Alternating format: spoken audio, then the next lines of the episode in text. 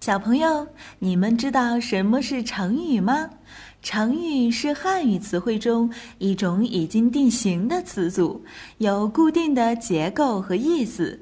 成语的背后有很多有趣的故事，了解这些故事有助于理解记忆成语。万能的一休哥总是停不下学习的脚步。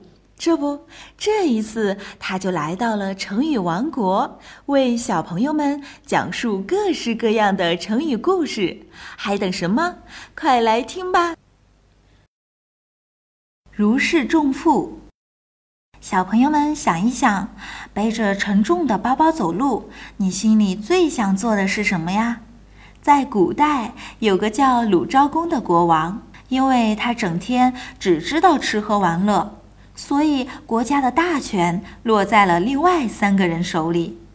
那时候，有个忠臣希望鲁昭公能够除掉那三个奸臣，所以劝说了鲁昭公好几次，但是鲁昭公一直不听。直到后来，鲁昭公发现自己管不了那三个奸臣了。才想起来要除掉他们，但是那个时候鲁昭公已经没有能力除掉奸臣了。后来鲁昭公的军队和奸臣的军队打了一仗，可是鲁昭公的军队却打不过奸臣的军队，所以鲁昭公只好跑了。但是鲁昭公逃跑的时候，老百姓却都说他跑了就好了。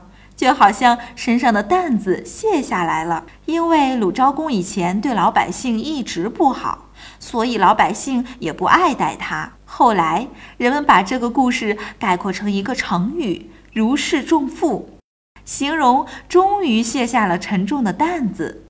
小朋友一定早就有了答案，背着沉重的包包走路，当然是想尽快放下了呀。这叫“如释重负”。好了。想要了解更多内容，微信关注一休哥，记住哦，是艺术的艺哦。